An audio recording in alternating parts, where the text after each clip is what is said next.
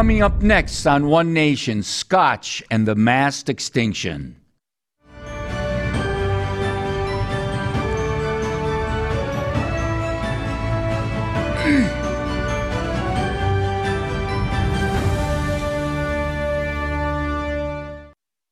Hello, America. Welcome to One Nation. I'm your host, Dr. Jake Jacobs.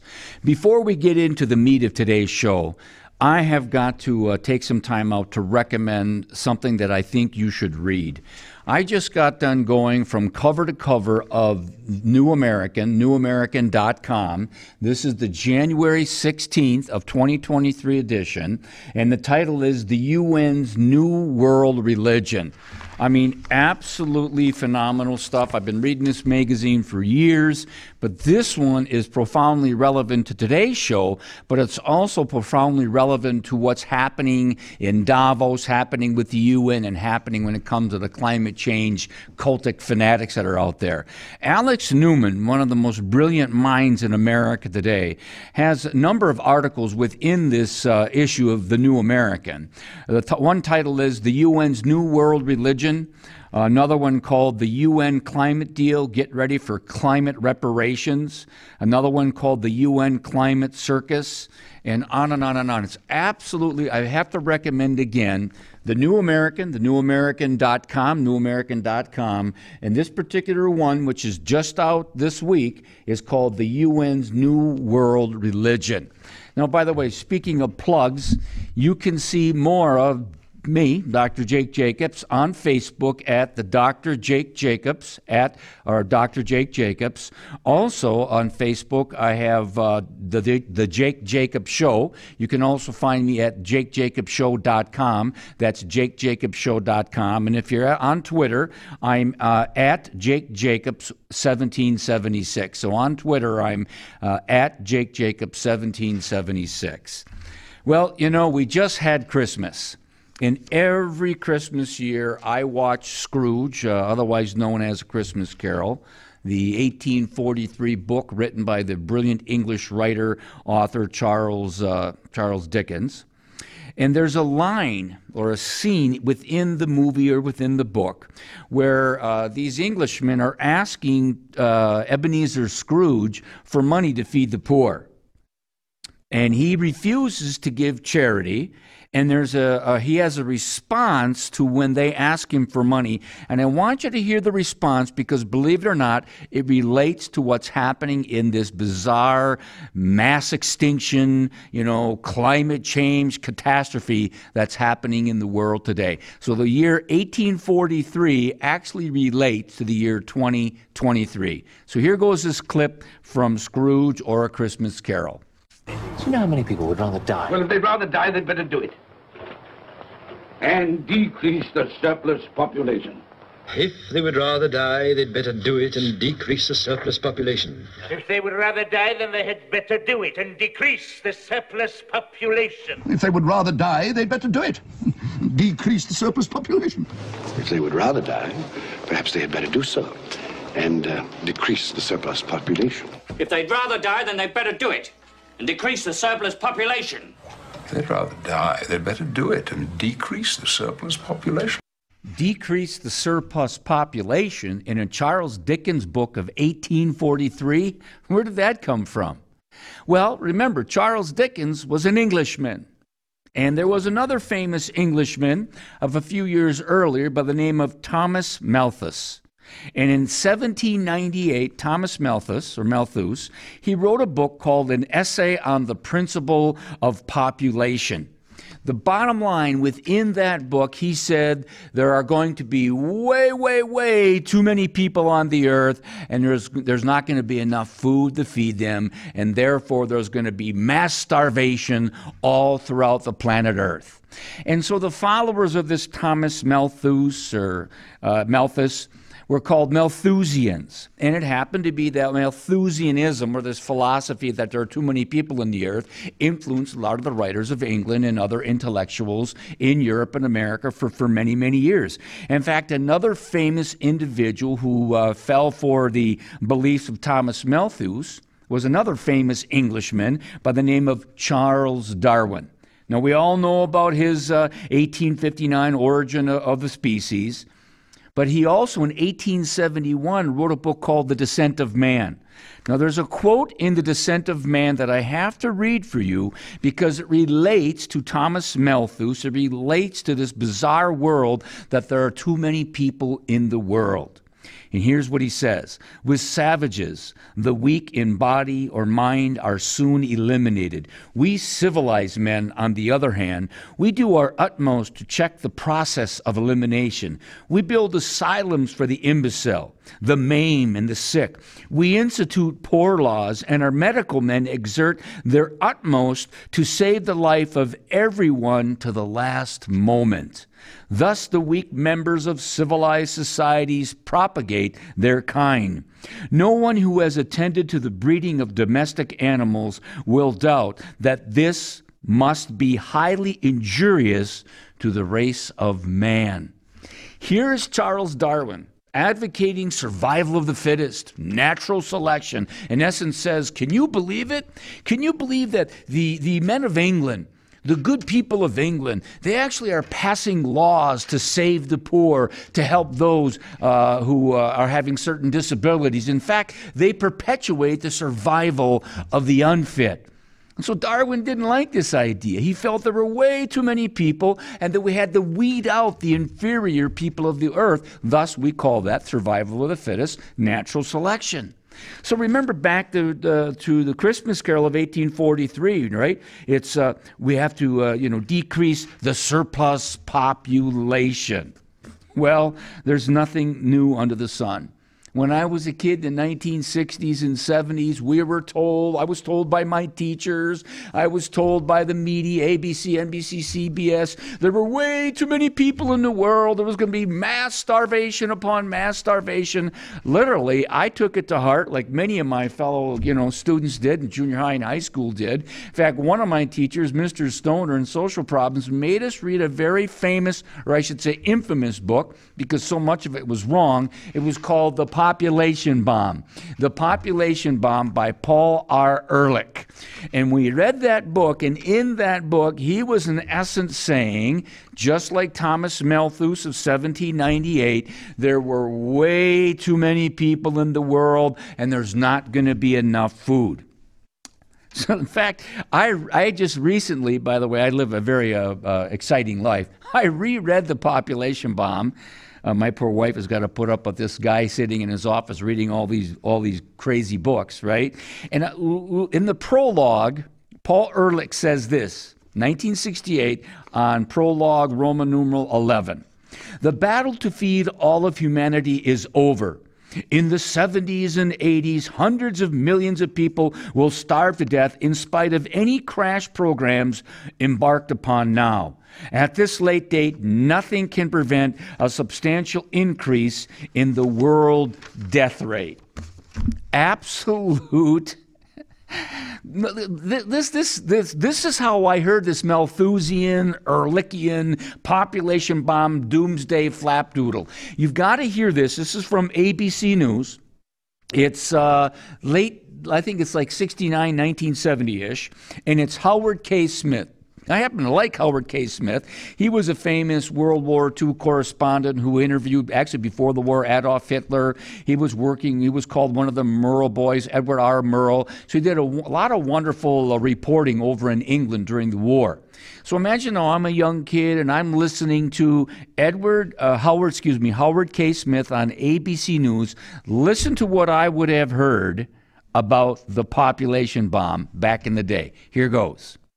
Overpopulation, so long predicted, has stolen upon us. It's getting worse week by week. In the 1960s, a new kind of fear began to spread across America. The U.S. could be busting out at the seams by the end of the century. If we do not, by humane means, limit our numbers, then numbers are going to be limited by more famines and shortages and consequent social conflicts. The idea that human population was outstripping the Earth's ability to support mankind was a powerful one. And it was one man, Stanford biologist Paul Ehrlich, Population growth will kill you stone cold dead. who pushed the dramatic message home. If we continue to let population grow, and if we continue to exploit the underdeveloped countries, if we continue to pollute the seas, uh, with a wide variety of compounds and so on. It's very difficult for me to picture things holding together for more than another decade or so. Okay. So we started out with Charles Dickens and Thomas Malthus, 1798, 1843, you know, surplus population, and Charles Darwin saying, you know, they're passing laws to help the poor people. We got to let the, you know, the less, the, the inferior people die off. Why are we helping them? Then we fast forward to when I was a kid and I'm reading this book and I'm hearing this stuff on the news and I go home and I tell my mom and my dad, I'm scared, like, oh my God, the world's going to hell in a handbasket. right? Now, it's very interesting because as I was rereading the population bomb, I was blown away by what he was advocating. He was advocating actually putting some type of a, a medical sterilization chemical in the water to stop people from being able to have children.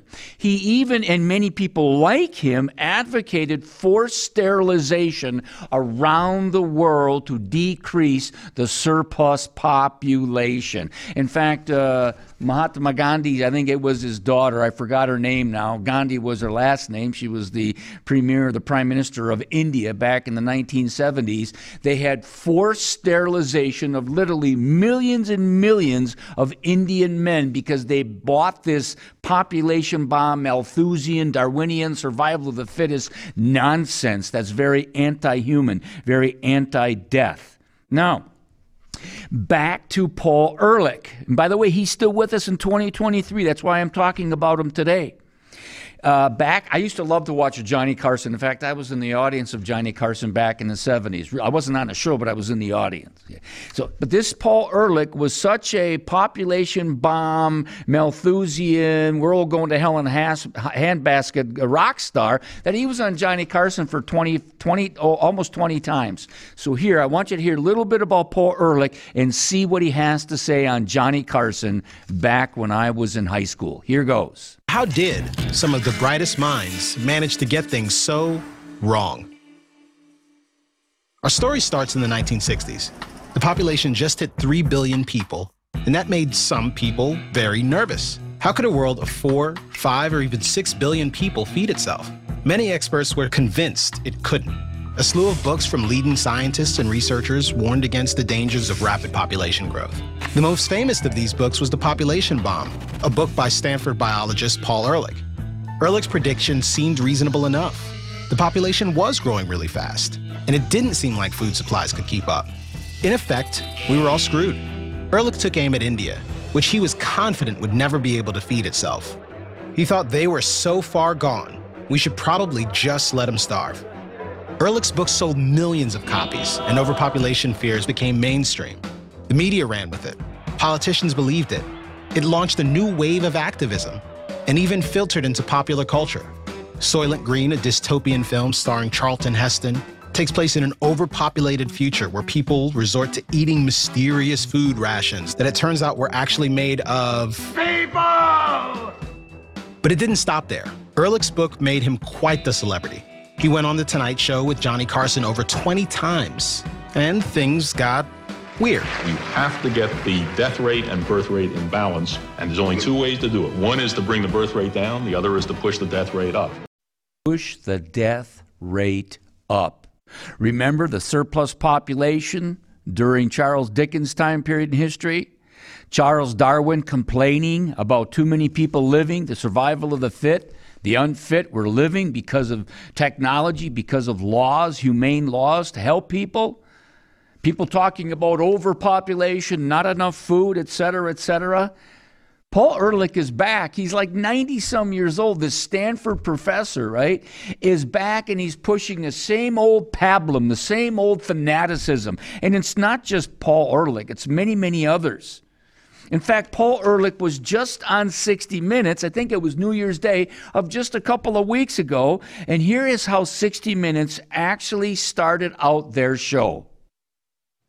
In what year will the human population grow too large for the Earth to sustain? The answer is about 1970, according to research by the World Wildlife Fund. In 1970, the planet's three and a half billion people were sustainable. But on this New Year's Day, the population is 8 billion. Today, wild plants and animals are running out of places to live. The scientists you're about to meet say the Earth is suffering a crisis of mass extinction on a scale unseen since the dinosaurs. Here we go again.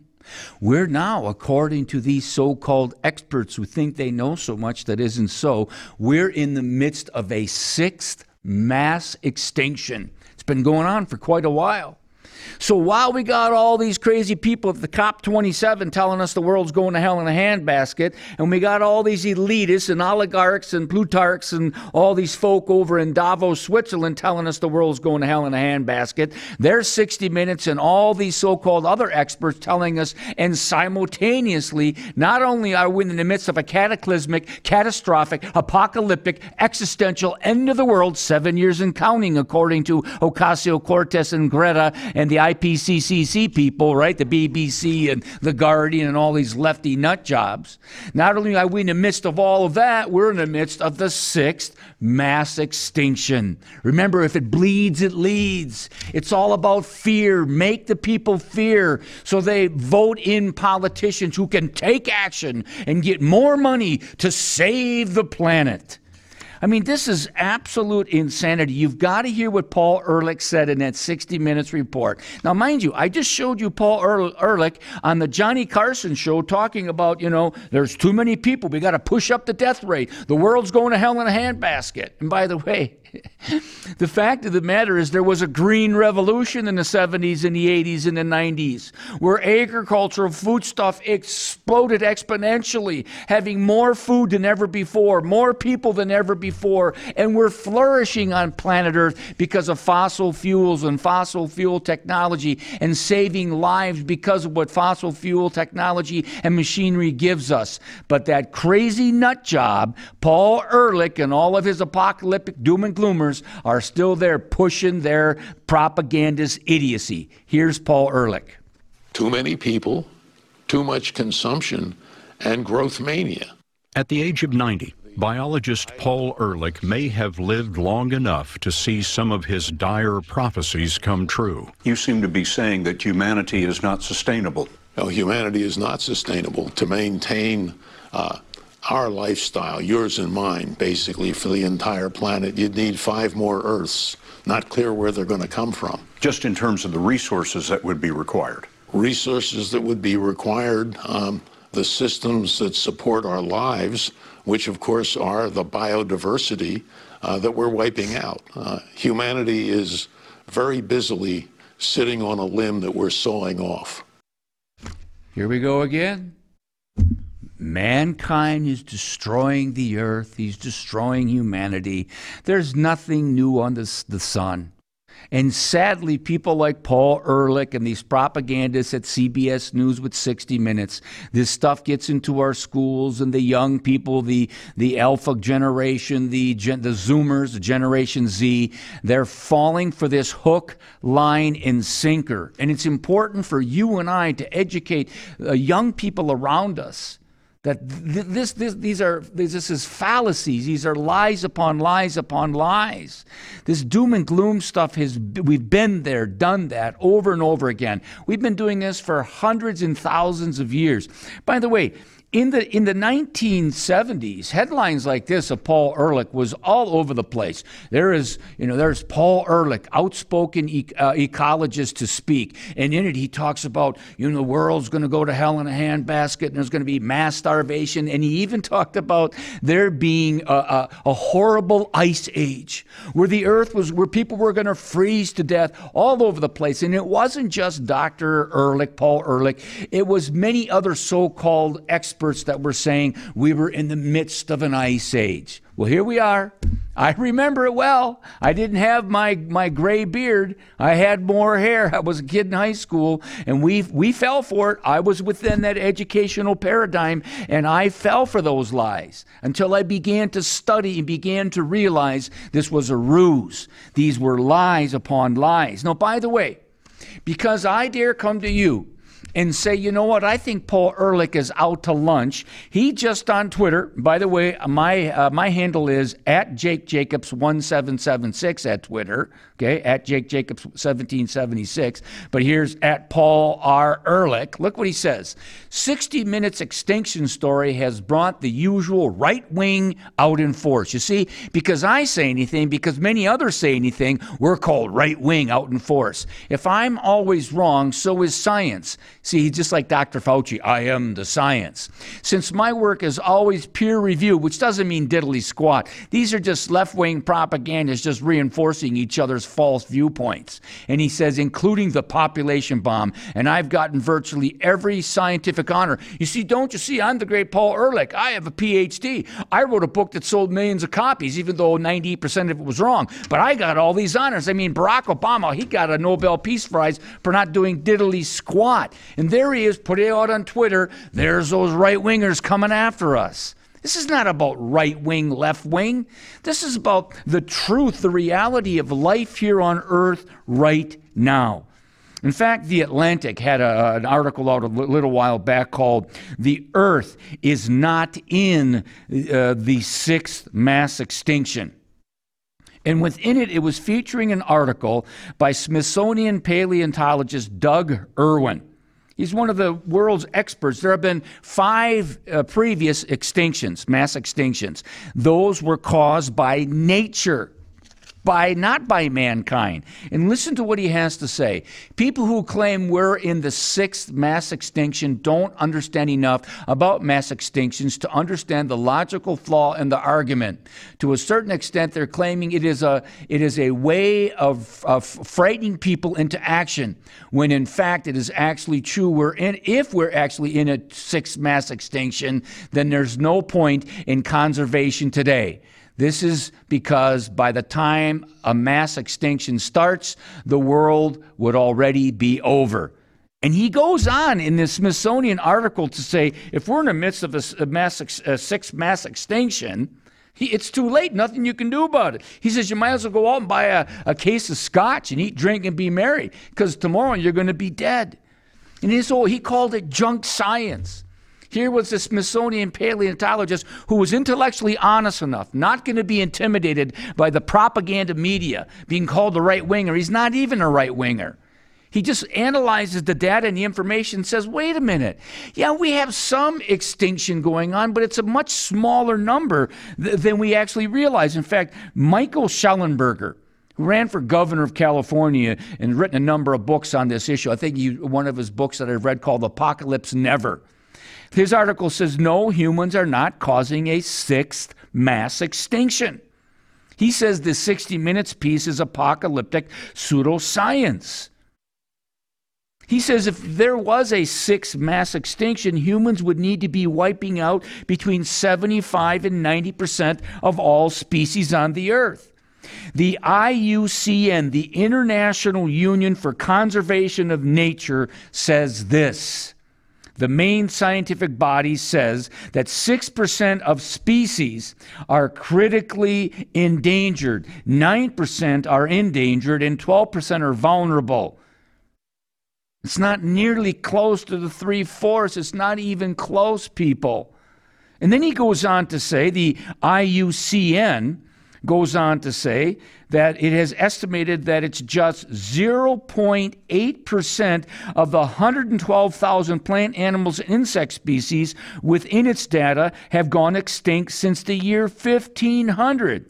That's a rate of fewer than two species lost every year for an annual extinction rate of 0.001.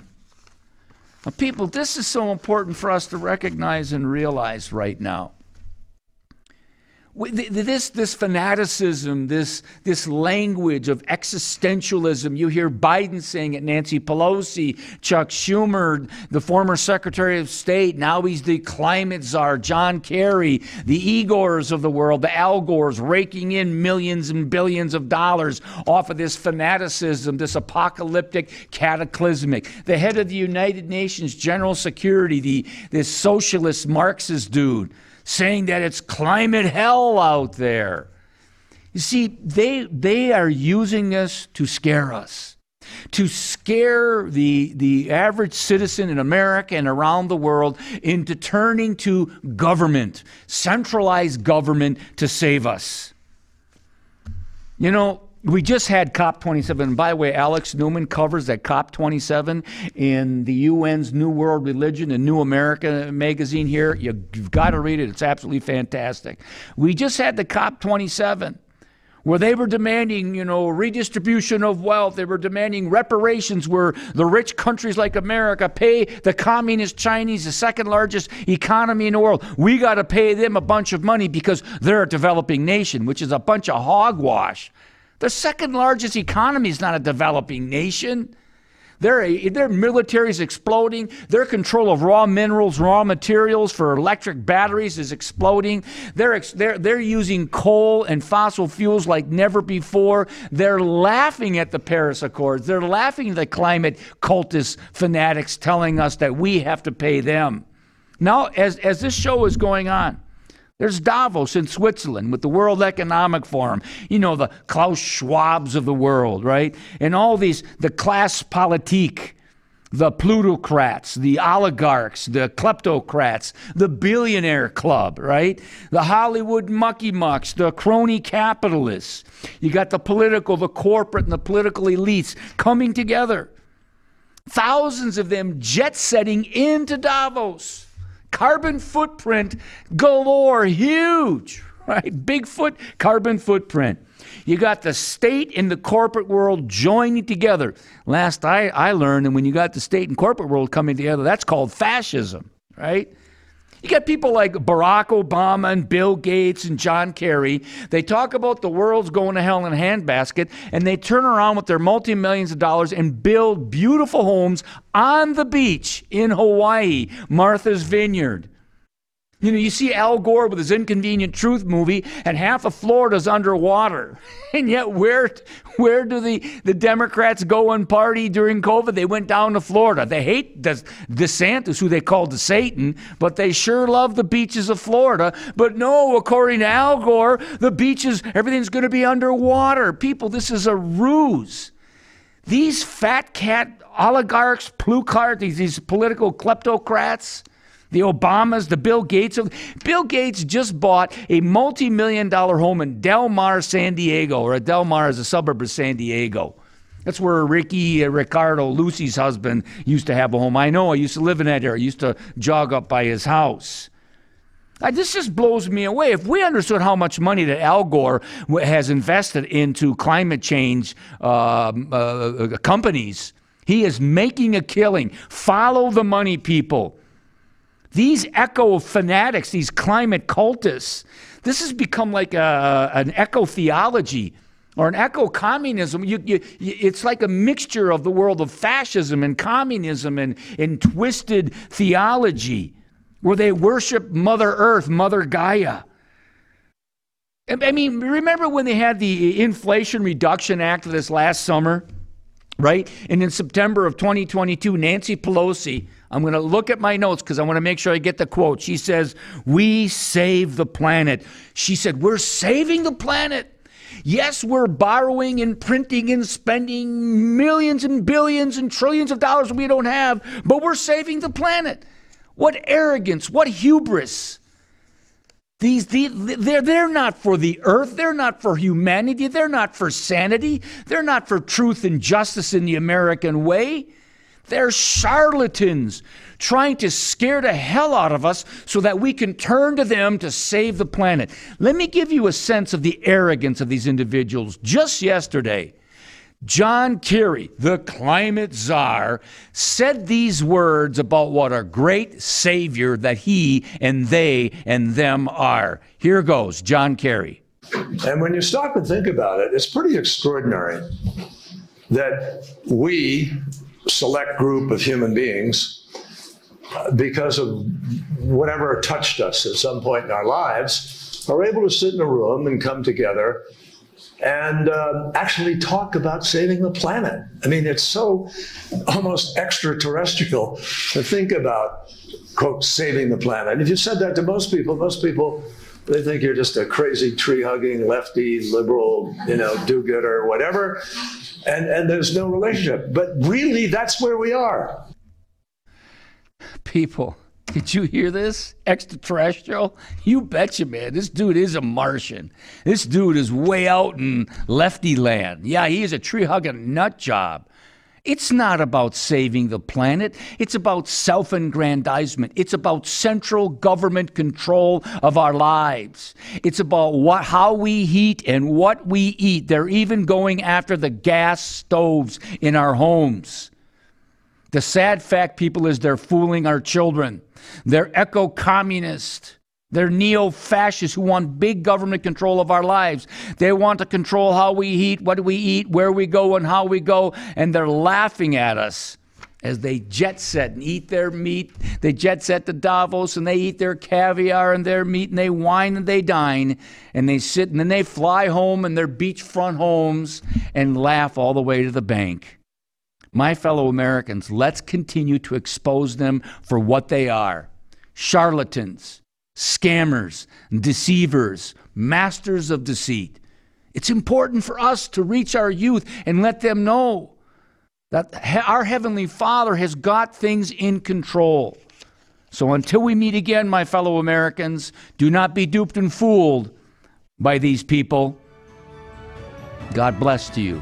Godspeed. And until we meet again, happy trails to you.